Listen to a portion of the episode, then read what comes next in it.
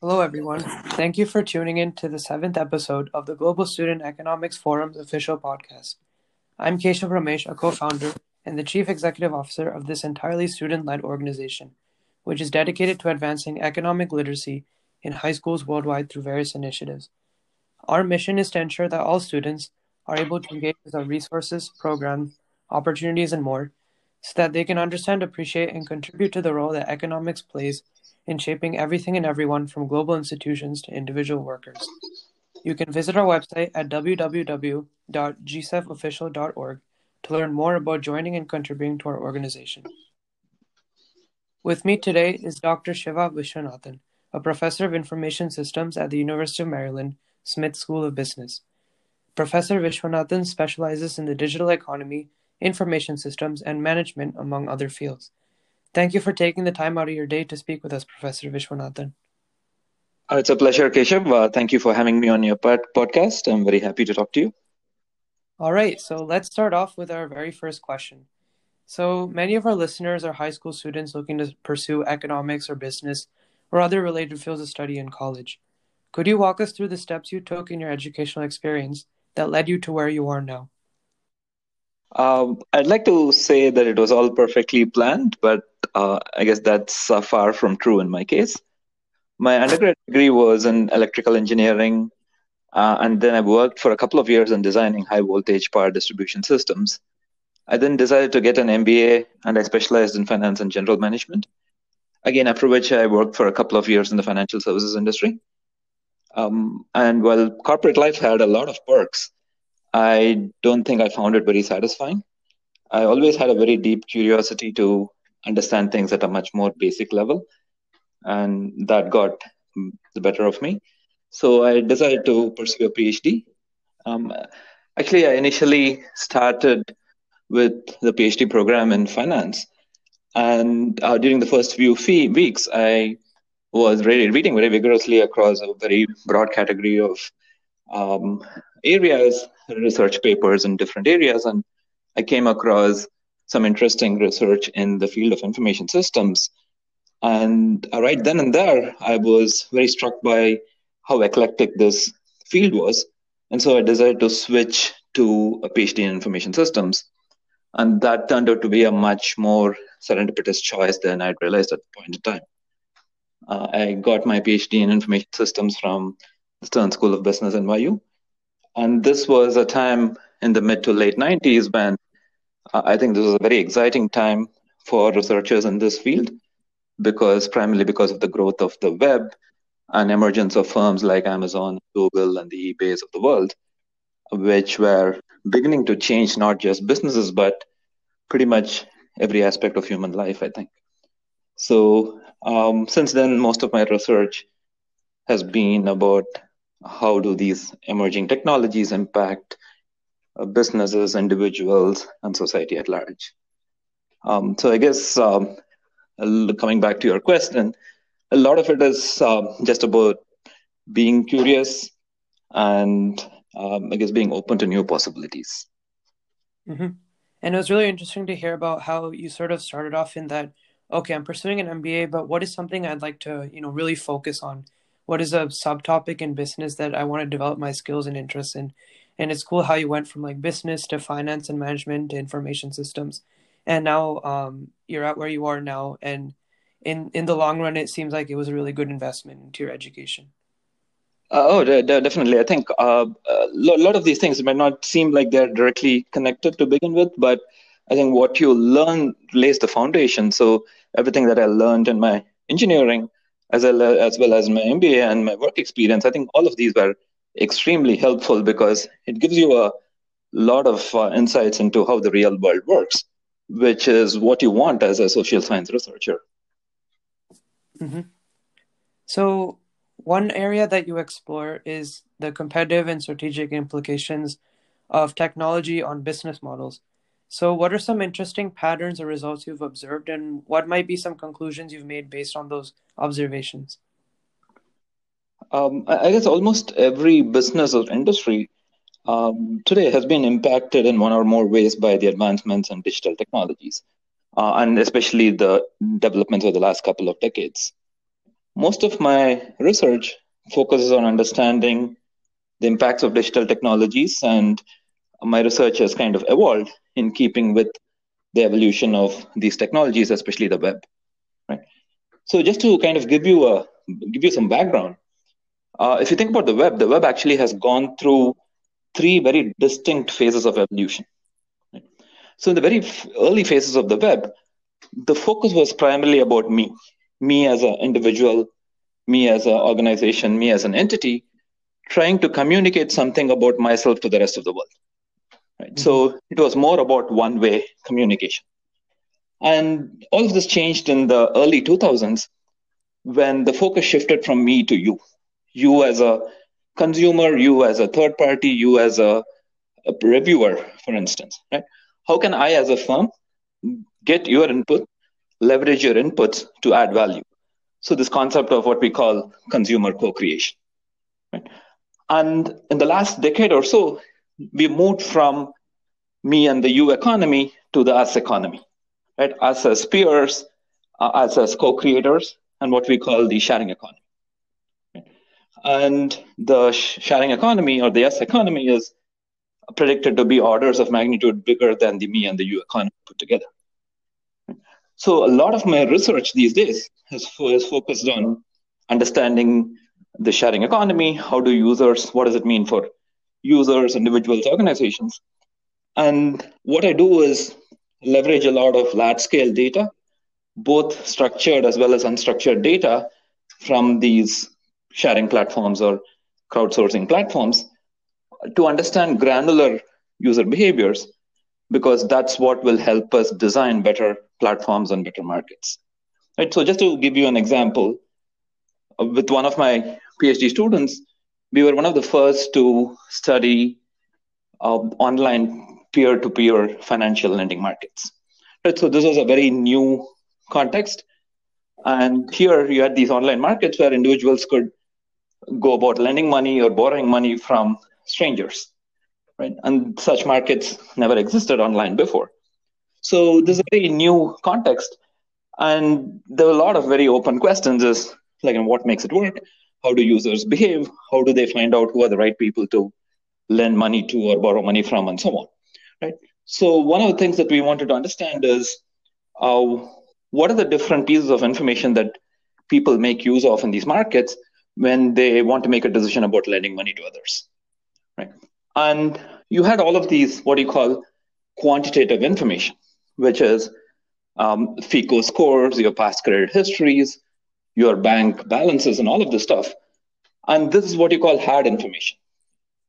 And this hard information is typically what a financial institution would use to make a decision about whether to give you a loan for a car, purchasing a car, for instance, right? Now, all of this information is available. But in addition, what you find in these online platforms is people share a lot of information about um, personal stuff, right? You have information about who they are friends with. They post a lot of uh, pictures and images. They post a lot of text. And all of this is what you call soft information. Right? And what was interesting was when we analyzed all of this data that was available, what we found was that over and above all of these hard credit information, the soft information was extremely significant the lenders actually made use of this soft information in making a decision about who to lend money to, how much to lend, and all of that stuff. And this, these soft pieces of information were actually extremely valuable in, in terms of the information that they provided to the lenders. Um, so this was some very, very interesting finding because this has a lot of implications of what kind of information would you provide to whom and when in these markets to make the markets more efficient. Um, so that's just an example of the kind of work that I do, and also do a lot of uh, what you call um, randomized field experiments, which is to design informational interventions and to understand um, what is the impact of these information on different participants in these markets. So this is similar to, let's say, a clinical trial where you're trying to uh, kind of understand how what is the impact of a particular drug and uh, that's the intervention that you would have in a clinical trial, right? So here, instead of a drug, you're looking at information. What information, if you provide a particular piece of information, how would that impact outcomes? Those are some really great insights. Research you connect technology to field of experimental. I speak from personal experience when I say that when I was first learning economics, I always looked at it as something that was rigid, you know, a lot of natural economics, not very flexible. But it was it was really nice to hear about how your work in economics is very flexible and how your research has to adapt with what's going on in everyday technological interactions. Yeah, I think that's one of the really cool aspects of being in this field is because technology changes so rapidly. Mm-hmm. And what we really need is to have an open mind to kind of uh, be able to kind of, uh, there are new opportunities and new possibilities, and you want to be open to those. Uh, especially talking about experiments, this was not very common in um, economics, primarily because it's very costly to implement these experiments, field experiments, right? But now, nowadays, almost all platforms have what you call A/B testing platforms, where they run hundreds of thousands of experiments almost on a daily basis. Some of these large platforms. So essentially, they are trying to understand the same thing. And as researchers, I think this provides us a lot of opportunities to understand some things at a level. Right. So let's zero in on a very specific, some specific research that you've conducted. So you recently worked on a study on the impacts of introducing artificial intelligence that competes with human designers in this sort of crowdsourcing platform. Would you go into more detail about the nature of this implications in the digital economy? Uh, sure. So that's something that I've been working on over the last several months. Um, as we are well aware, uh, AI solutions are increasingly being deployed for a wide variety of tasks. So we've seen AI beating humans at chess and Go, and we're seeing rapid progress in self-driving cars, and robots are becoming commonplace in manufacturing uh, tasks. Right? But what is interesting is uh, we are increasingly seeing AI competing with humans in creative tasks as well. Right? Although some of these AI solutions are still in their infancy. So, given that in several contexts, humans are likely to compete with AI in the near future, we wanted to understand how individuals respond to this threat from AI. So, in this particular study, we uh, study a large crowdsourcing platform for design, for design tasks such as logo designs and t-shirt designs, where seekers, who are the people who need who are in need of the design, they would set up a contest and people from all over the world, designers from all over the world, can participate in these contests and submit their design solutions. Wow. A contest is, yeah. Oh, I, I was just saying, wow, because like I'd never heard of that before. That was really interesting. Uh, the, the, these are like huge marketplaces because these days, I think if you want to design a T-shirt, if you want to design, if you want to have a logo for your firm, and all of those, people don't go to. I think um, they don't go to a typical ad agency to get these done. Uh, there is there's so many designers who are freelancers who basically um, participate in all of these crowdsourcing marketplaces, and you can pretty much tap into the talent pool from the entire world, right? So here, these uh, contests are typically open for a week to 10 days. And um, the designers can also get some feedback about their submissions during the contest and resubmit their designs again to the same contest, right? And finally, there is a winner. The contest holder decides a winner, and that winner gets paid for his design submissions. So, what is interesting in this marketplace is um, the marketplace decided to, the platform decided to introduce a AI system for logo design. Right. So, what this AI system does is you just give it some parameters, you give it some requirements, the AI will spit out like hundred, a couple of hundred designs in a few minutes, right? And then you can choose if uh, you are uh, happy with some of these. And this was a very interesting development because uh, you wouldn't expect uh, like a design task, which is a creative task, to be that quickly replaced by an artificial intelligence system. So we wanted to study how individual designers were reacting to this, were responding to this.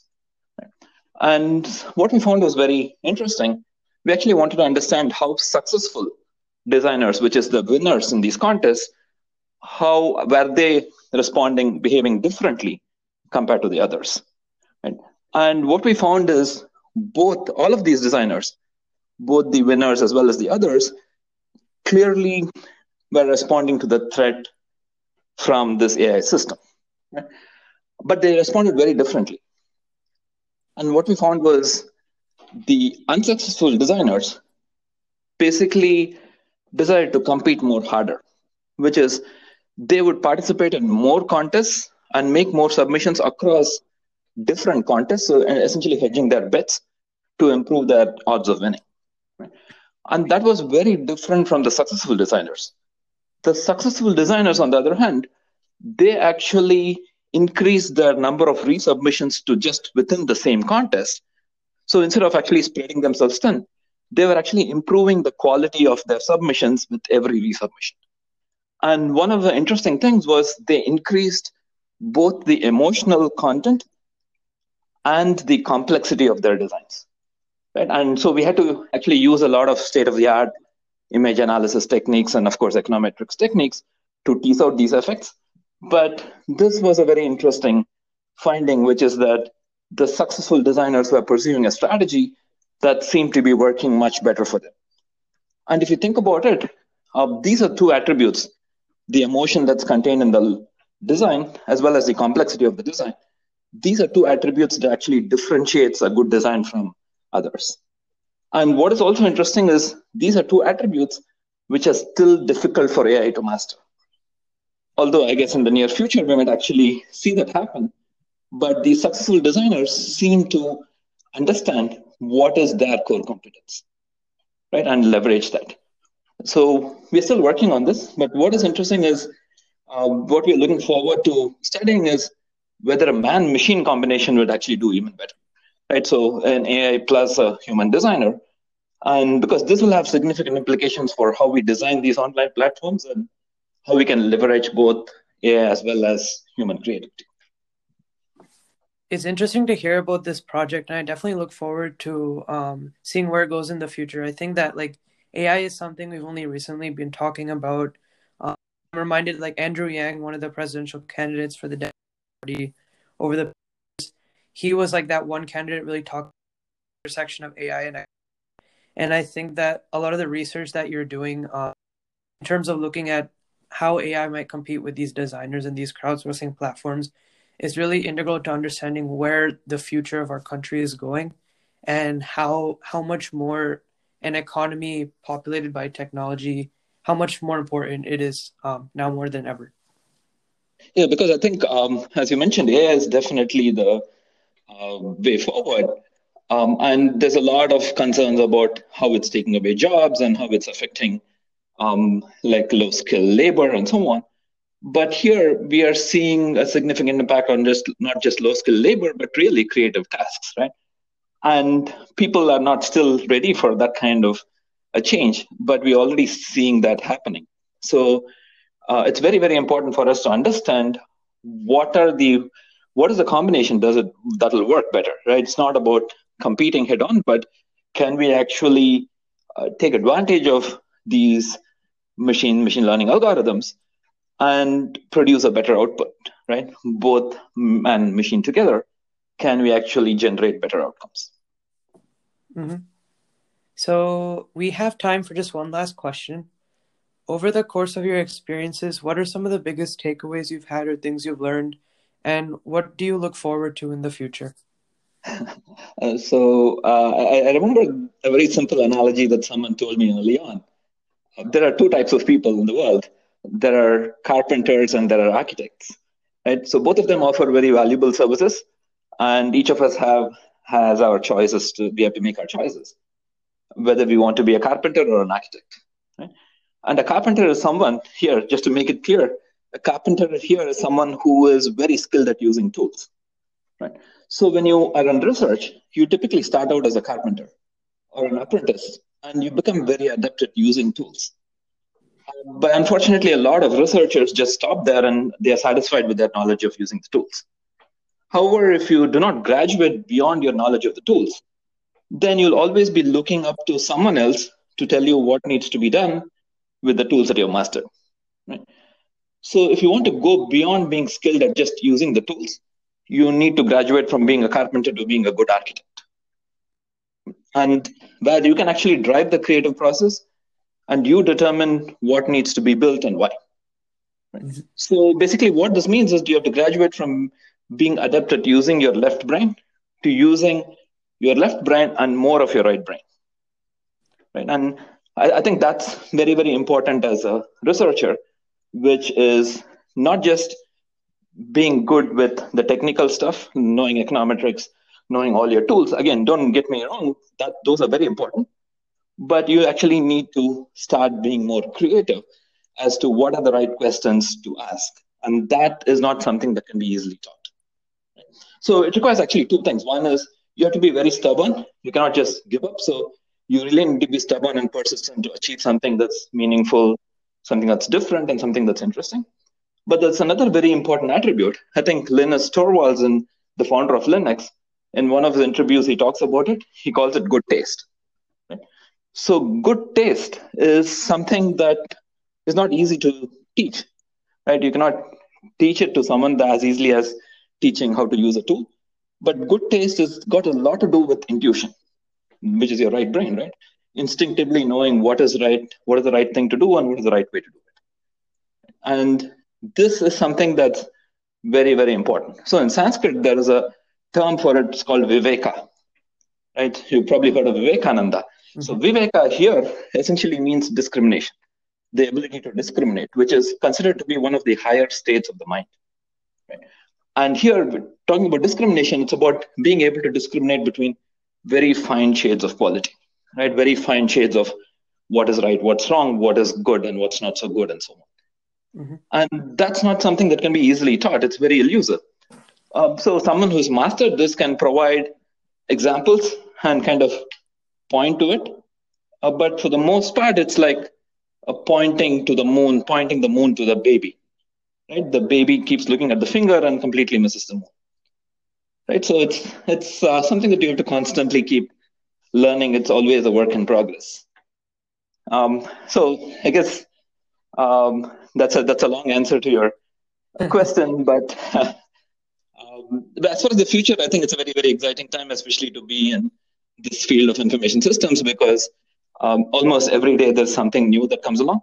So as I said in the very beginning, we just have to be open to all new possibilities and uh, I guess continue to be cu- curious. Yes, definitely. Um, those are some very interesting ideas I, will have to keep in the back of my mind. Um, definitely have to think more about that. Um, so thank you once again for agreeing to speak with us today, Professor Viswanathan. It was very insightful to hear from you and learn about the work you do. Uh, not at all. Thank you so much. It was a real pleasure talking to you. All right. So this concludes our seventh episode of the Global Student Economics Forum's official podcast. Um, anyone listening in the audience, please be sure to check out our website at www.gsefofficial.org if you would like to learn more about joining and contributing to our organization. Thank you everyone for tuning in today, and we will see you next time.